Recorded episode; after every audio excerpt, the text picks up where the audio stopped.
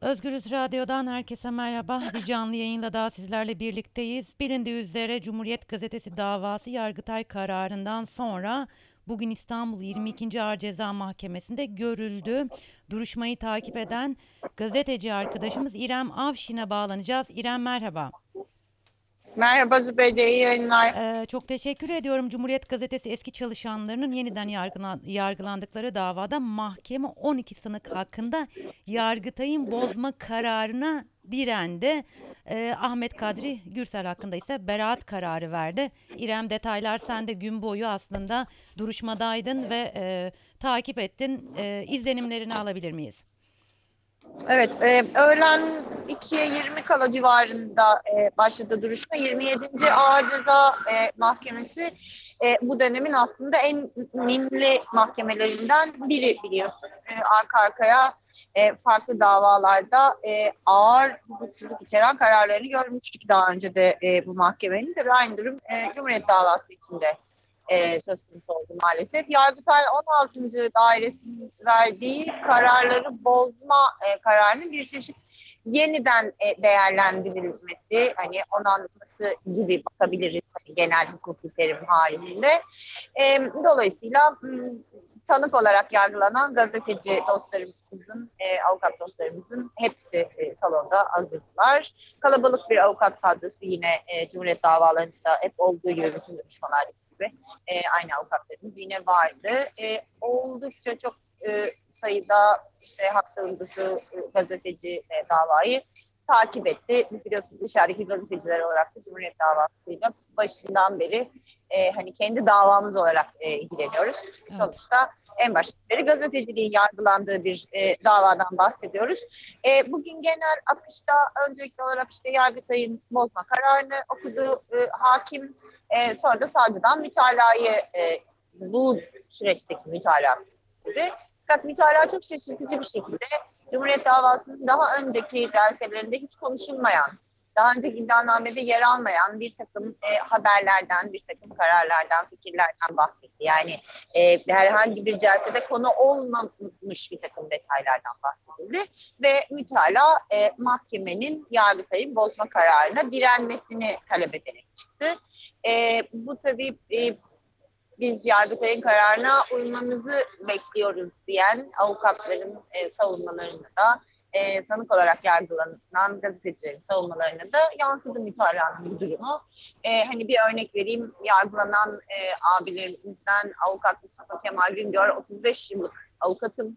E, ben hiç böyle bir şey görmedim. Savcı Bey'in mütalasına ne diyeceğimi bilemiyorum. Dolayısıyla da reddediyorum ben bu mütalayı dedi. Benzer açıklamalar diğer sanıklardan da e, alındı. Biliyorsun e, Yargıtay'ın e, kararında Ahmet Şık için farklı bir değerlendirilmesi, yeniden yargılanması ve farklı TCK maddelerinden yargılanması üzerine bir e, durumu vardı Ahmet Şık'ın. E, Ahmet de bugün Cumhuriyet davasının söz aldığında beyan sırasında Cumhuriyet davasını bir dava olarak nitelendirmediğini, e, bunu ancak Cumhuriyet komplosu denilebileceğini, bu komplonun da e, iktidarın yargı eliyle gerçekleştirildiği bir komplo olduğunu, mahkemenin bugün vereceği kararında o komploya dahil olup olmayacaklarını göstereceklerini söyledi.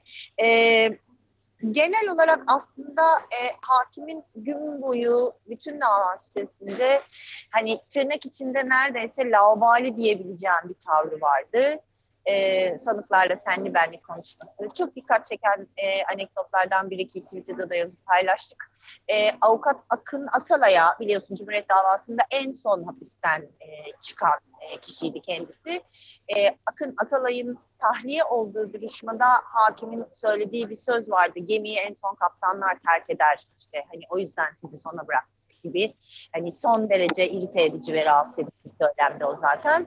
E, bugün hakim Akın Atalay'ı e, beyanını iletmek üzere e, kürsüye çağırırken e, kaptan gel bakalım dedi ve bu salonda çok ciddi bir tepkiye neden oldu tabii.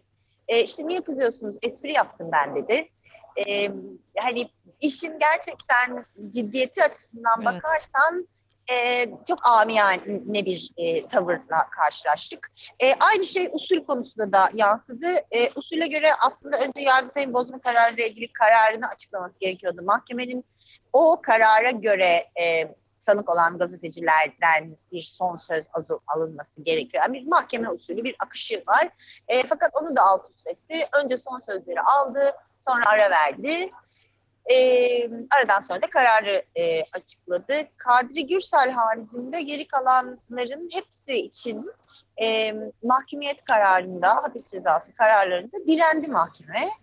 E, dolayısıyla da şu anda hani önümüzdeki süreçte neye bakıyoruz? Bu karar e, yeniden e, Yargıtay'a gidecek. Bu sefer Yargıtay Üst Ceza Dairesi'ne gidecek. E, orada da tabii bildiğimiz şöyle bir şey e, var açık konuşmak gerekirse. Çok uzun e, bir süreçten bahsediyoruz. Yani bir örnek vermek gerekirse e, Pınar Seley'in e, Üst Ceza Dairesi'ne e, giden dosyası iki buçuk yıldır bekliyor. Hı hı. E, bu insanların e, aşağı yukarı hepsinin yurt dışı çıkış yasağı var. Evet.